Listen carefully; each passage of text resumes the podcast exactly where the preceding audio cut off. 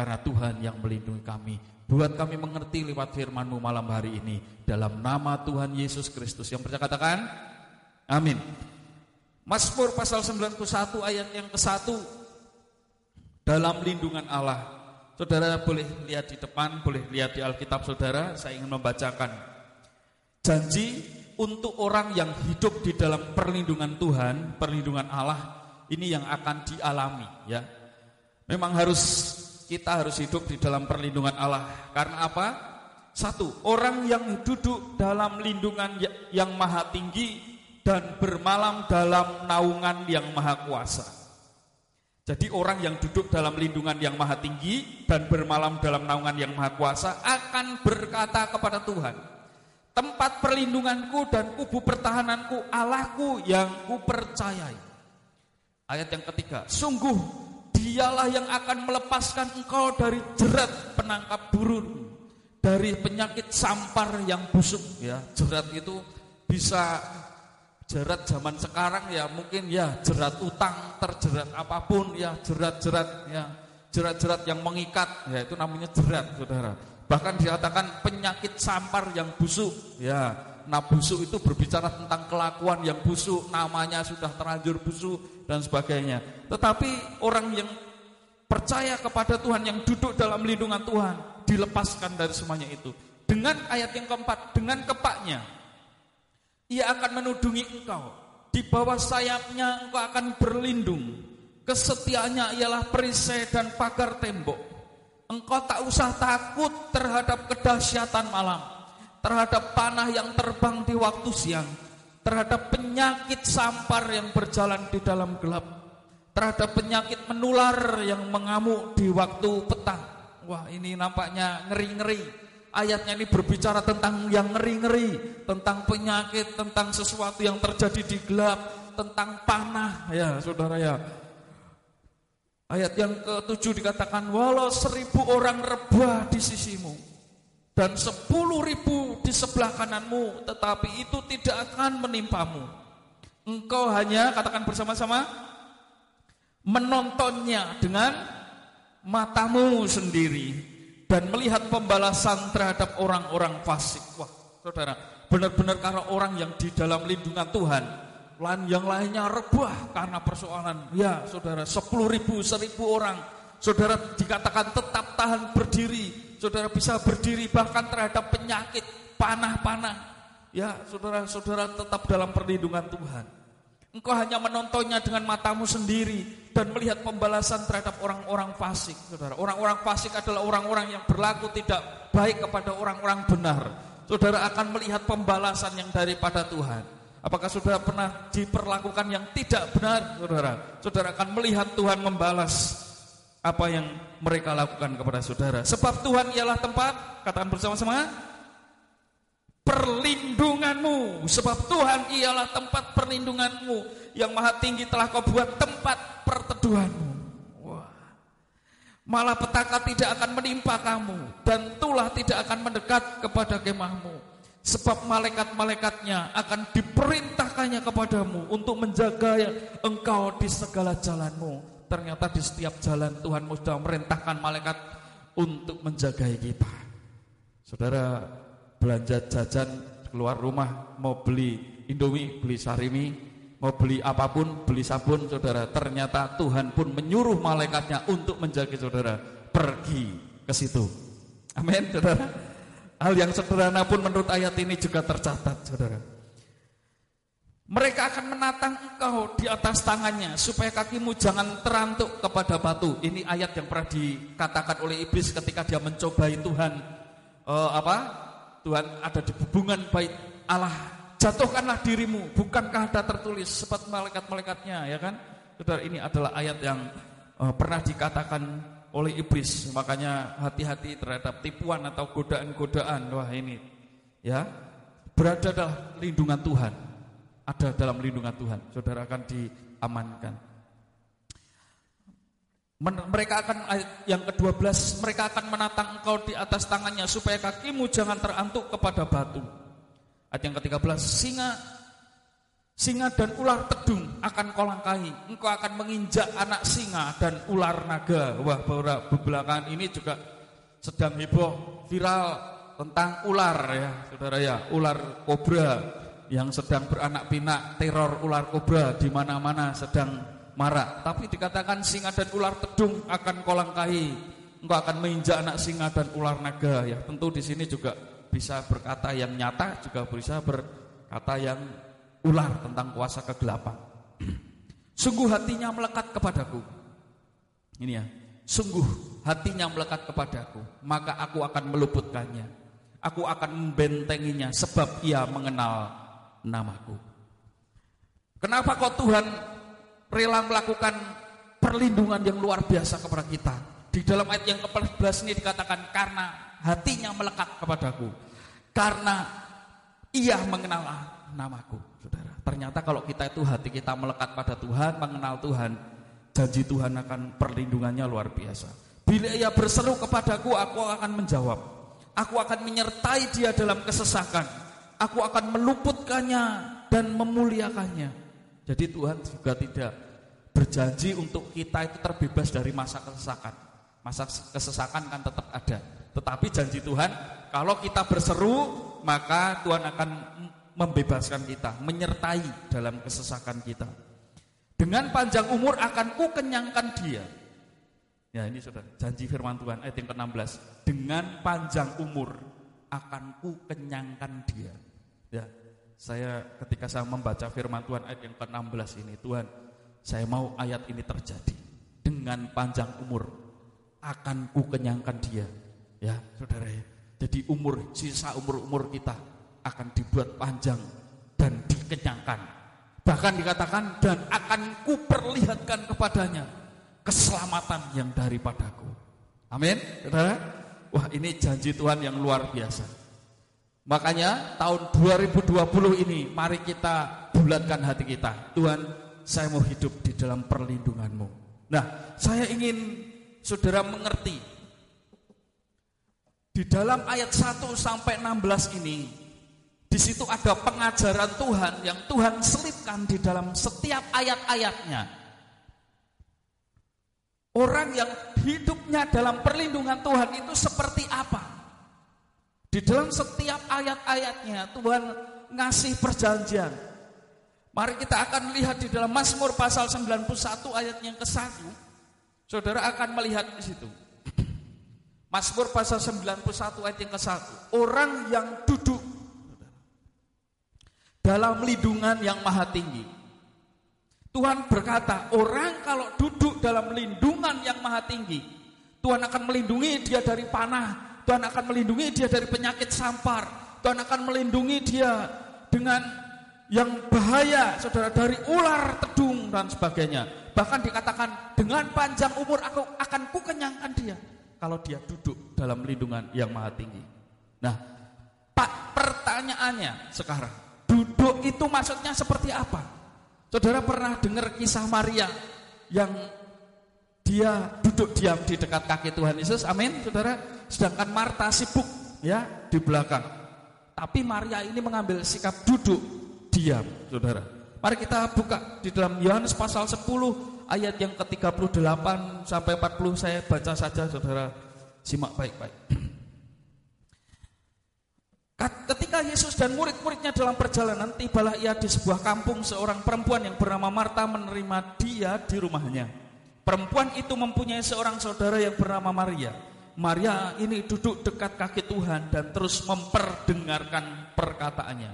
Jadi memang tahun ini ya saudara tahun 2020 tidak ada cara lain selain kita hidup dalam perlindungan Tuhan. Caranya bagaimana? kita tuh harus menguatkan hidup kita dengan firman-firman Allah, Saudara. Saudara setiap minggu ya tidak cukup di minggu saja. Tetapi dalam hari lepas hari Saudara harus bisa menguatkan hidup saudara dan saya masing-masing pribadi dengan firman Allah. Amin. Masing-masing kita, masing-masing saudara harus tidak hanya di minggu khotbah saja, tetapi lepas ini setiap saya dan saudara bisa menghidupi firman Tuhan itu, bisa mengambil firman Tuhan itu dalam kehidupan sehari-hari. Ini cara kita hidup dalam lindungan Tuhan, saudara. Perlindungan Tuhan akan nyata saat saudara itu hidup, hidupi firman Tuhan. Ya saudara, ada orang bunuh diri dan sebagainya. Orang saya mau katakan ke depan, orang bunuh diri itu akan semakin banyak. Dan karena kita itu menghadapi masa yang sukar, saudara. Ya, saudara, akan tekanan akan semakin berat. Orang stres, orang depresi dan sebagainya akan semakin berat, akan semakin banyak. Sedangkan orang yang mengusahakan kebahagiaan itu semakin sedikit, saudara. Itu sebabnya zaman ini semakin berat. Nah, itu sebabnya firman Tuhan katakan, mari hidupi firman Tuhan. Seperti Maria memper senantiasa memperdengarkan perkataannya. Ya. Yang kedua, yang kedua. Mazmur 91 ayatnya ke satu. Saya akan membagikan empat yang tersirat di dalam Mazmur pasal 91. Mazmur pasal 91 Orang yang duduk dalam lindungan yang maha tinggi dan katakan bersama-sama bermalam dalam naungan yang maha kuasa. Selain selain duduk Tuhan katakan bermalam, Saudara. Kata bermalam ini itu berarti sama dengan ada sebuah kisah ketika saya pelajari kata bermalam ini sama dengan sebuah kisah yang pernah terjadi ketika Yakub ya disuruh pergi dari orang tuanya yang namanya Iska sama siapa? Iska sama Ribka ya pada waktu itu karena Yakub mencuri apa? Mencuri berkat ya, Saudara ya. Ya, dia dia dalam firman Tuhan Allah itu uh, Yakub uh, pakai pakaian ya, dia menyembelih kambing di apa? dipakaikan di kulitnya. Akhirnya singkat cerita Esau marah karena jatahnya berkat kesulungannya kok diambil. Makanya Yakub disuruh pergi daripada nanti dibunuh kakaknya Esau. Makanya dia pergi, Saudara. Itu orang Yakub itu pergi dalam kondisi yang ya ini nanti aku tidurnya di mana gelap dan sebagainya. Akhirnya dia sampai, mari kita buka ayatnya. Saya ingin menunjukkan kepada saudara Kejadian pasal 28 ini saudara. Kejadian pasal 28 ayatnya ke-10 sampai 17. Kejadian 28 ayatnya ke-10 sampai 17. Kejadian 28 ayat 10 sampai 17. Maka Yakub berangkat dari Berseba dan pergi ke Haran. Nah, sini sudah. Ia sampai di suatu tempat dan bermalam di situ karena matahari telah terbenam. Ia mengambil sebuah batu yang terletak di tempat itu dan dipakainya sebagai alas kepak, kepala, lalu membaringkan dirinya di tempat itu. Dia tidak membawa bantal pergi ketika dia pergi dari rumah. Dia bawa pakaian hanya beberapa, dia pergi. Dan karena dia capek, saya saya mengatakan kenapa dia kok bisa tidur, saudara? Karena dia capek, terlalu capek sudah jalan, ya jalannya terlalu lama, bahkan sudah sampai larut malam dikatakan tidak ada penginapan. Yang ada di situ hanya tempat yang lapang, ada batu, ya sudah dia buat tidur saja, saudara. Seadanya ya, seadanya apa buat tidur. Terus. Langsung ada ayat yang berikutnya dikatakan begini. Ayat yang ke-12, ini saudara, ayat yang ke-12. Maka bermimpilah ia di bumi, ya saudara. Maka bermimpilah ia di bumi ada didirikan sebuah tangga yang ujungnya sampai di langit dan tampalah malaikat-malaikat Allah turun naik di tangga itu. Berdirilah Tuhan di sampingnya dan berfirman, Akulah Tuhan Allah Abraham nenekmu dan Allah Iska. Tanah tempat engkau berbaring ini akan kuberikan kepadamu dan kepada keturunanmu keturunanmu akan menjadi seperti debu tanah banyaknya dan engkau akan mengembang ke sebelah timur, barat, utara dan selatan. Dan olehmu serta keturunanmu semua kaum di muka bumi akan mendapat berkat. Sesungguhnya aku menyertai engkau dan aku akan melindungi engkau ke mana pun engkau pergi dan aku akan membawa engkau kembali ke negeri ini. Sebab aku tidak akan meninggalkan engkau, melainkan tetap melakukan apa yang kujanjikan kepadamu. Ayat yang ke-16. Ketika nih, saudara, ketika Yakub bangun dari tidurnya, perhatikan. Berkatalah ia, sesungguhnya Tuhan ada di tempat apa? ini dan aku tidak mengetahuinya. Ia takut dan berkata, alangkah dahsyatnya tempat ini. Ini tidak lain dari rumah Allah, ini pintu gerbang surga. Saudara ngerti nggak? Saya omong kalau Yakub itu seorang yang ya dia nggak ngerti tujuannya. Dia dia pergi nggak jelas ke mana tujuannya juga nggak jelas. Saudara yang dia tahu dia nanti ke rumah kerabatnya.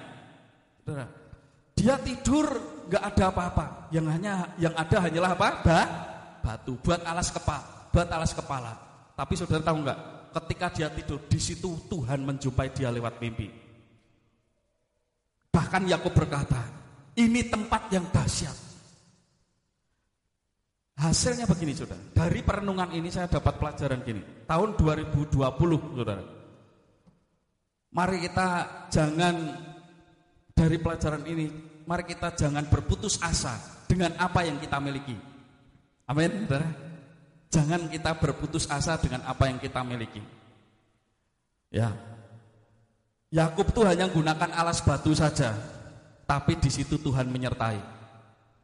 Ya, demikian juga mungkin ya, saudara ya, mungkin kita ya, mungkin saya dan saudara hanya punya apa, saudara ya, punya terbatas, semuanya terba terbatas. Tapi saudara tahu seperti Tuhan berfirman kepada Yakub, di sini gerbang surga di tempat saudara gerbang surga. Mungkin saudara, wah saya kok minim fasilitas ya.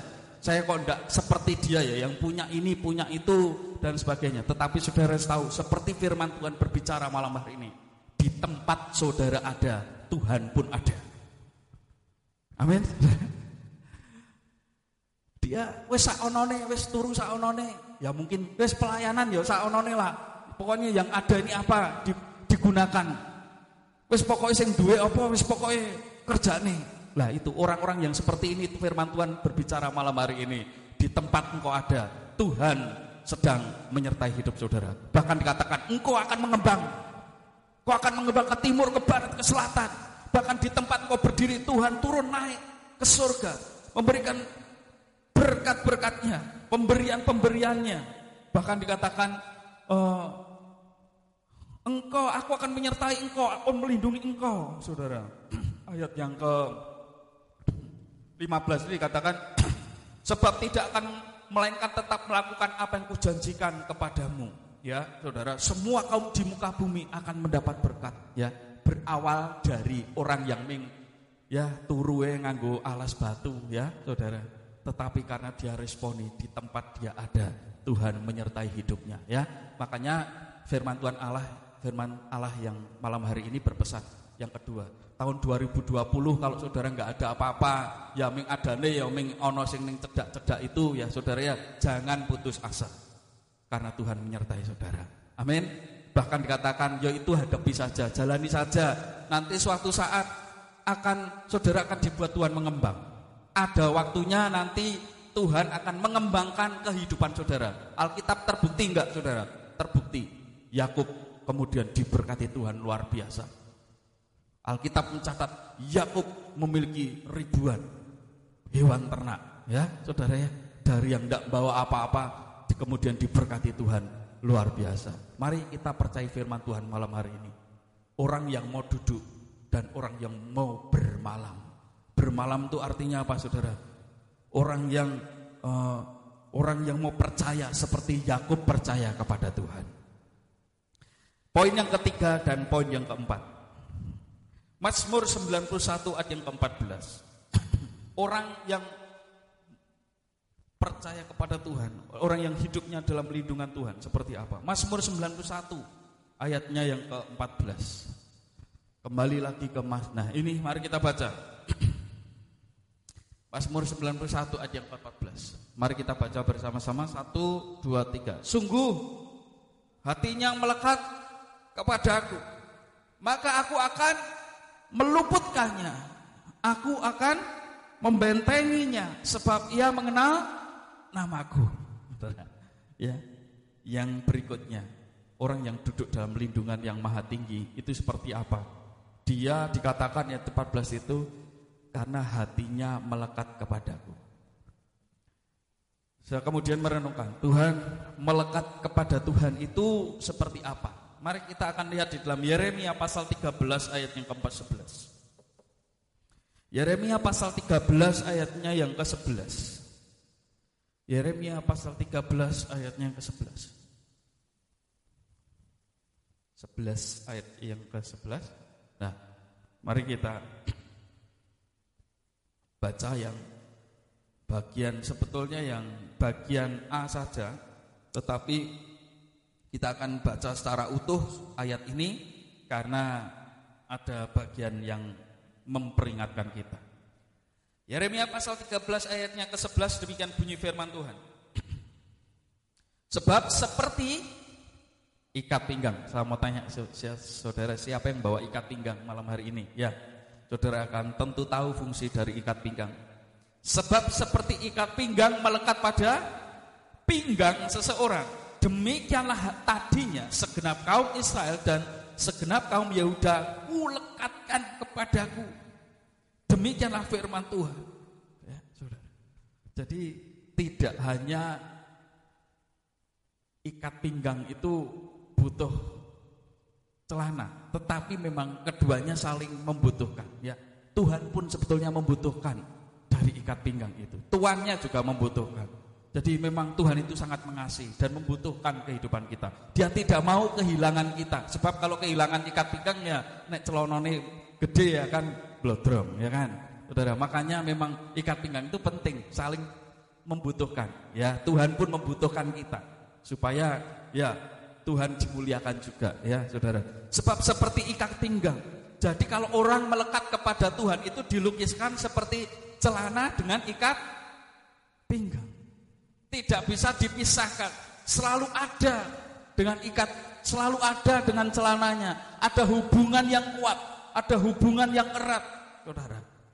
Jadi Tuhan katakan, ayo melekat kepada Tuhan. Di tahun 2020 ini, Saudara, ingat poin yang ketiga. Kalau kita ingin diberkati Tuhan luar biasa. Jadi seperti ikat pinggang ya saudara ya gampang kut baik gampang diingat-ingat jadi koyo sabuk ya saudara ya ikat pinggang melekat kepada Tuhan ya saudara melekat kepada Tuhan itu dilukiskan koyo ikat pinggang tidak bisa terlepas. Ya saudara ya. Yang poin yang terakhir di dalam Mazmur 91 ayat yang ke-14 saya beri satu ayat dua ayat lagi. Dikatakan Mazmur 91 ayat yang ke-14 Sungguh hatinya melekat kepadaku maka aku akan meluputkannya. Aku akan membentenginya Sebab ia mengenal namaku. Mengenal namaku. Selain melekat yang berikutnya adalah Mengenal namaku Yosua pasal 3 ayat yang keempat Mengenal tentang mengenal Yosua pasal 3 ayatnya yang keempat Kitab Yosua pasal 3 yang keempat. Mari kita baca 1, 2, 3.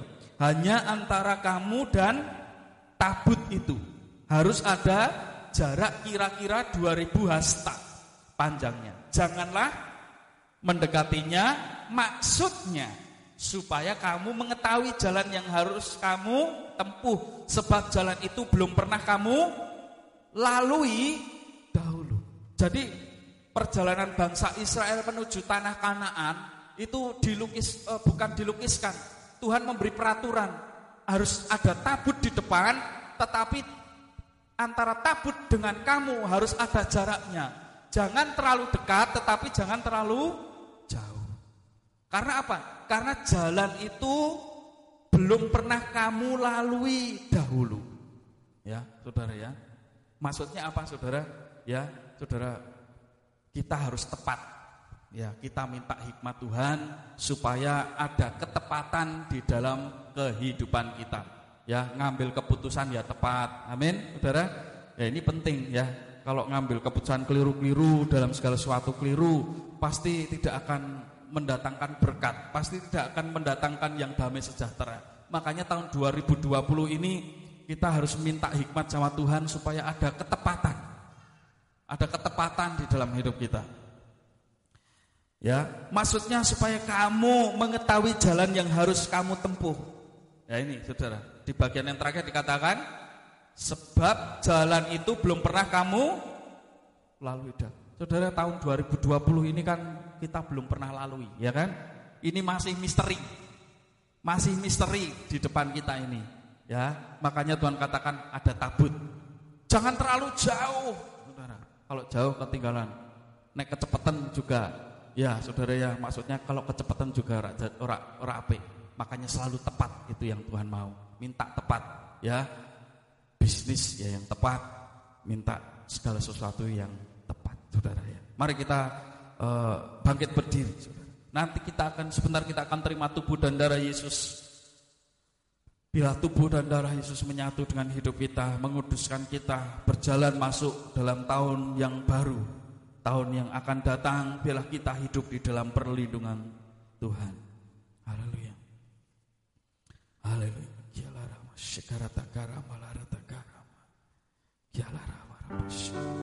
Surat 2 Timotius pasal 2 ayatnya yang ke-20 ya.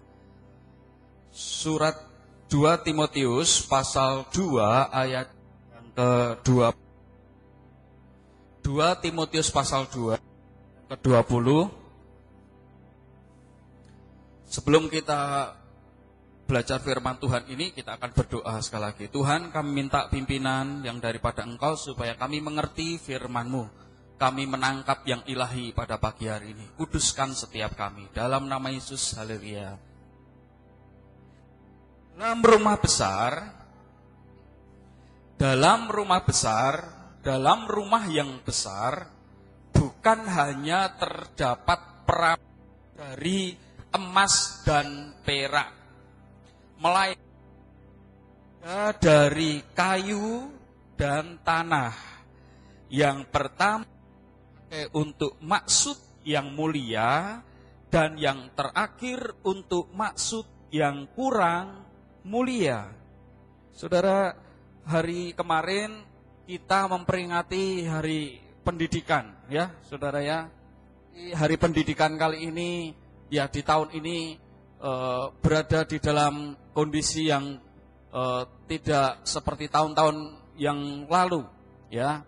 Jadi tahun ini bersama wabah yang sedang melanda. Ya, saudara saya ngomong-ngomong tentang hari pendidikan, saya jadi teringat tentang para uh, pelopornya, ya. Saya teringat akan statement atau perkataan daripada tokoh pendidikan, ya, Ki Hajar Dewa mengatakan begini. Jadikanlah setiap tempat sebagai sekolah dan jadikanlah setiap orang sebagai guru. Ya. Sekali lagi, jadikanlah setiap tempat itu sebagai sekolah dan jadikanlah setiap orang sebagai guru. Ini ini sangat bijak sekali ya, Saudara ya. Jadi terlebih juga hari-hari ini kita juga perlu belajar keadaan yang ada ini biarlah ini menjadi sekolah buat kita. Keadaan yang ada ini biarlah ada sebuah guru menjadikan guru yang yang menjadikan kita jadi lebih. Ya, saudara. Hari ini kita akan belajar tentang dua perabot. Ya, saudara ya. Karena ini situasi, saudara kalau mendengar kata perabot itu biasanya ada di rumah. Saudara ya. Jadi isu-isu hari ini kan tentang diam di rumah. Kalau saudara lihat di rumah ya, apa yang saudara lihat tentu tidak jauh dari kata perabot. Firman Tuhan kali ini ya judulnya menjadi perabot yang mulia. Ya, firman Tuhan yang ke 21 2 Timotius pasal 2 Jika seorang menyucikan dirinya dari hal-hal yang jahat, ia akan menjadi perabot rumah untuk maksud yang mulia. Ia dikuduskan, dipandang layak untuk dipakai tuannya dan disediakan untuk setiap pekerjaan yang mulia. Tadi di firman Allah di bagian awal, di ayat di awal tadi dikatakan ada rumah yang besar terdiri dari dua perabot. Satu perabot untuk tujuan yang mulia dan satunya untuk yang kurang mulia. Nah, saudara dikatakan di dalam ayat yang ke-21 ini dikatakan, kalau orang itu ingin menjadi perabot tujuan yang mulia, maka dia harus menyucikan dirinya. Dikatakan jika seorang menyuci hal-hal yang jahat, ia akan menjadi perabot rumah untuk maksud yang mulia. Ia dikuduskan, dipandang layak untuk dipakai tuannya dan disediakan untuk setiap pekerjaan yang mulia. Firman Tuhan pagi hari ini mengajak kita untuk berpikir, merenung. Kita ini akan jadi dua jenis orang, saudara. Melalui keadaan yang ada, kita itu akan nanti akan jadi dua jenis perabot. Kalau Tuhan berkata ada dua jenis perabot, bahkan kita ini dikatakan kita ini seperti perabot. Alkitab ini dikatakan mengatakan kita ini sebagai perabot. Kita ini sebagai perabot yang mulia, atau yang kurang mulia. Tapi Tuhan ingin kita itu menjadi perabot yang mulia, saudara. Nah, kalau kita ini ingin menjadi perabot yang mulia, saudara, bahkan dikatakan ada perabot yang mulia itu dikatakan terdiri dari jenisnya emas dan perak. Yang berikutnya ada jenis kayu dan dari tanah. Tapi Tuhan inginkan kita menjadi perabot yang mulia. Saudara tahu nggak tujuan dari perabot yang mulia itu untuk apa saudara? Untuk tujuan mulia. Tuhan ingin saya dan saudara dalam hidup ini, Tuhan ingin supaya saya dan saudara dipersiapkan untuk tujuan-tujuan yang mulia dalam hidup ini. Tuhan ingin kita tidak menjadi orang-orang yang biasa saja. Tuhan ingin kita tidak menjadi orang yang tidak mulia, tetapi Tuhan ingin kita menjadi orang yang mulia, saudara. Tuhan ingin kita seperti emas, Tuhan ingin kita seperti perak, Tuhan ingin yang Tuhan ingin yang kita ini mahal harganya. Saya yakin saudara, kalau kita itu menjadi perabot yang mulia, saya yakin saudara, saudara akan dicari orang, saudara dan saya akan menjadi berkat buat orang-orang. Bahkan saya yakin Tuhan pun nama Tuhan akan dipermuliakan melalui kehidupan saya dan saudara. Sepakatlah dengan saya, sepakatlah dengan firman Tuhan hari ini. Biarlah kita menjadi perabot yang mulia. Amin. Amin, saudara. Jadilah perabot yang mulia. Ya, kalau menjadi perabot yang mulia, di mana pun berguna. Ya, saudara, saya dan saudara berguna menjadi berkat.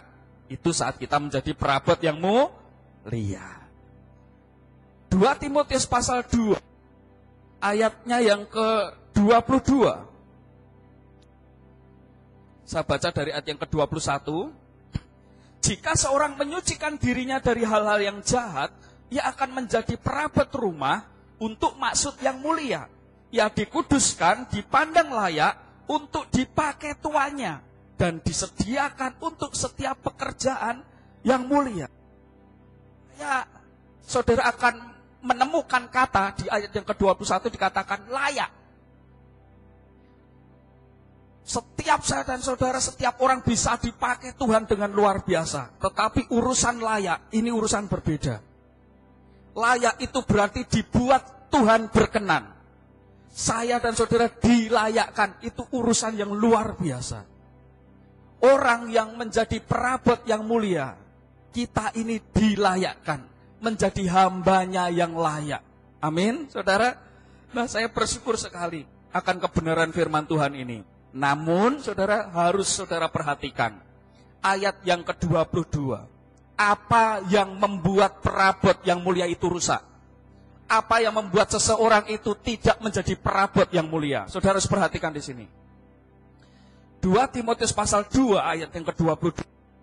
Sebab itu jauhilah nafsu orang muda Kejarlah keadilan, kesetiaan, kasih, dan damai bersama-sama dengan mereka yang berseru kepada Tuhan dengan hati. Saudara,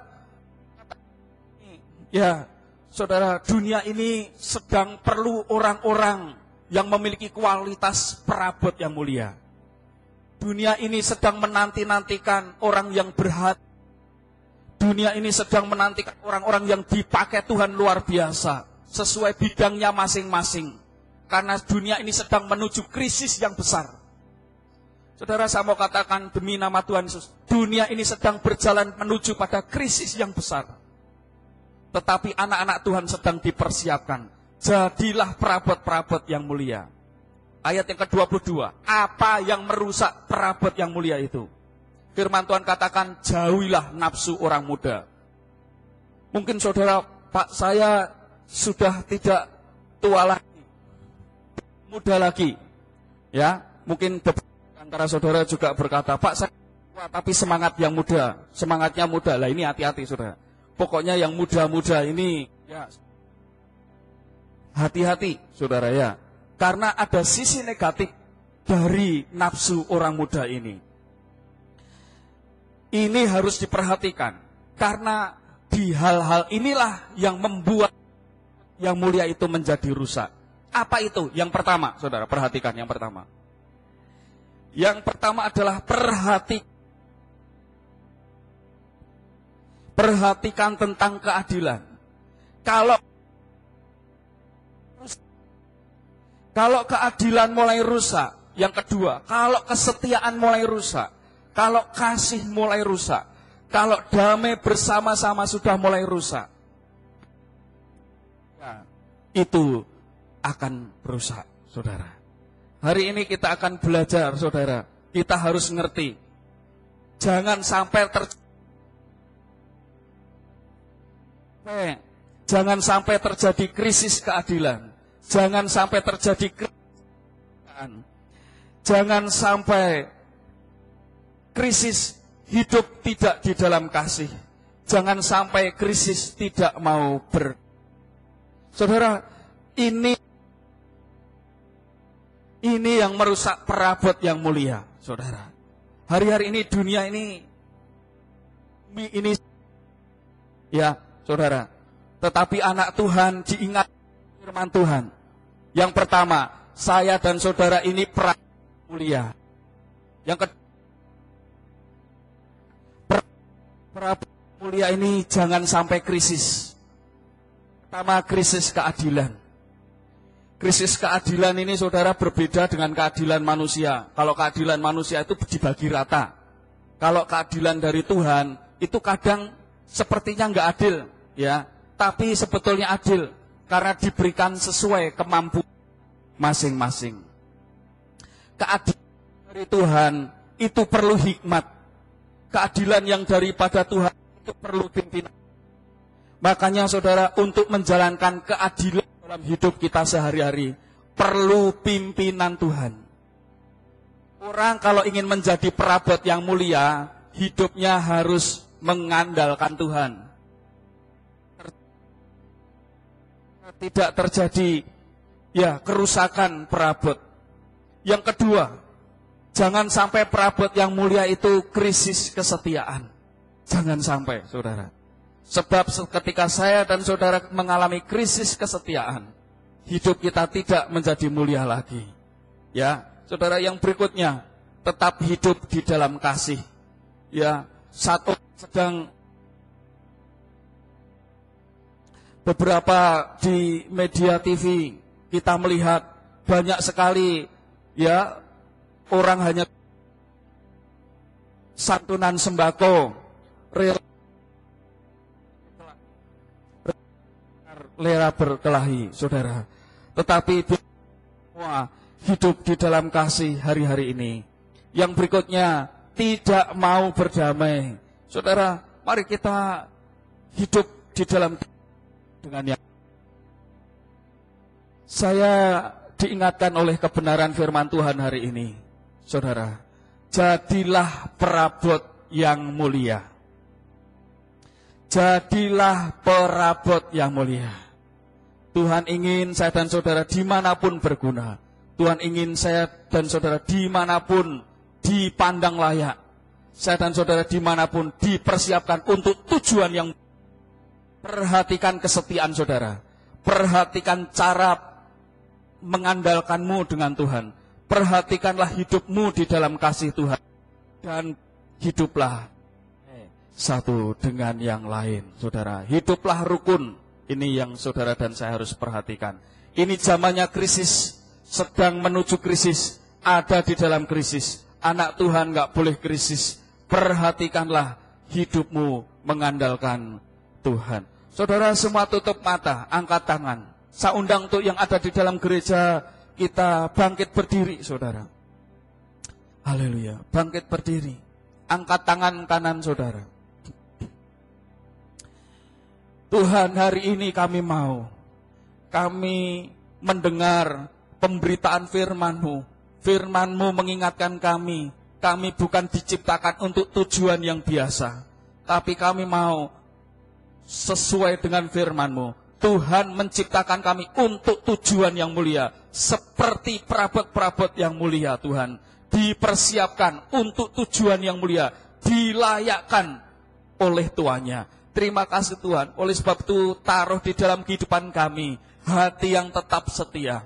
Taruh di dalam hati kami keadilan-keadilan Tuhan supaya kami berjalan di dalam hikmat-hikmat Tuhan, berjalan dalam pimpinan Tuhan. Kami juga mau Tuhan supaya hidup kami terus hidup damai satu dengan yang lain Tuhan. Kami mau Engkau memimpin kami terus memenuhi hidup kami dengan kasih-Mu Tuhan. Terima kasih Tuhan untuk firman-Mu pada pagi hari ini. Kami mau menjadi perabot yang mulia. Di mana pun kami berada, tetap menjadi berkat buat banyak orang. Terima kasih Tuhan, terima kasih.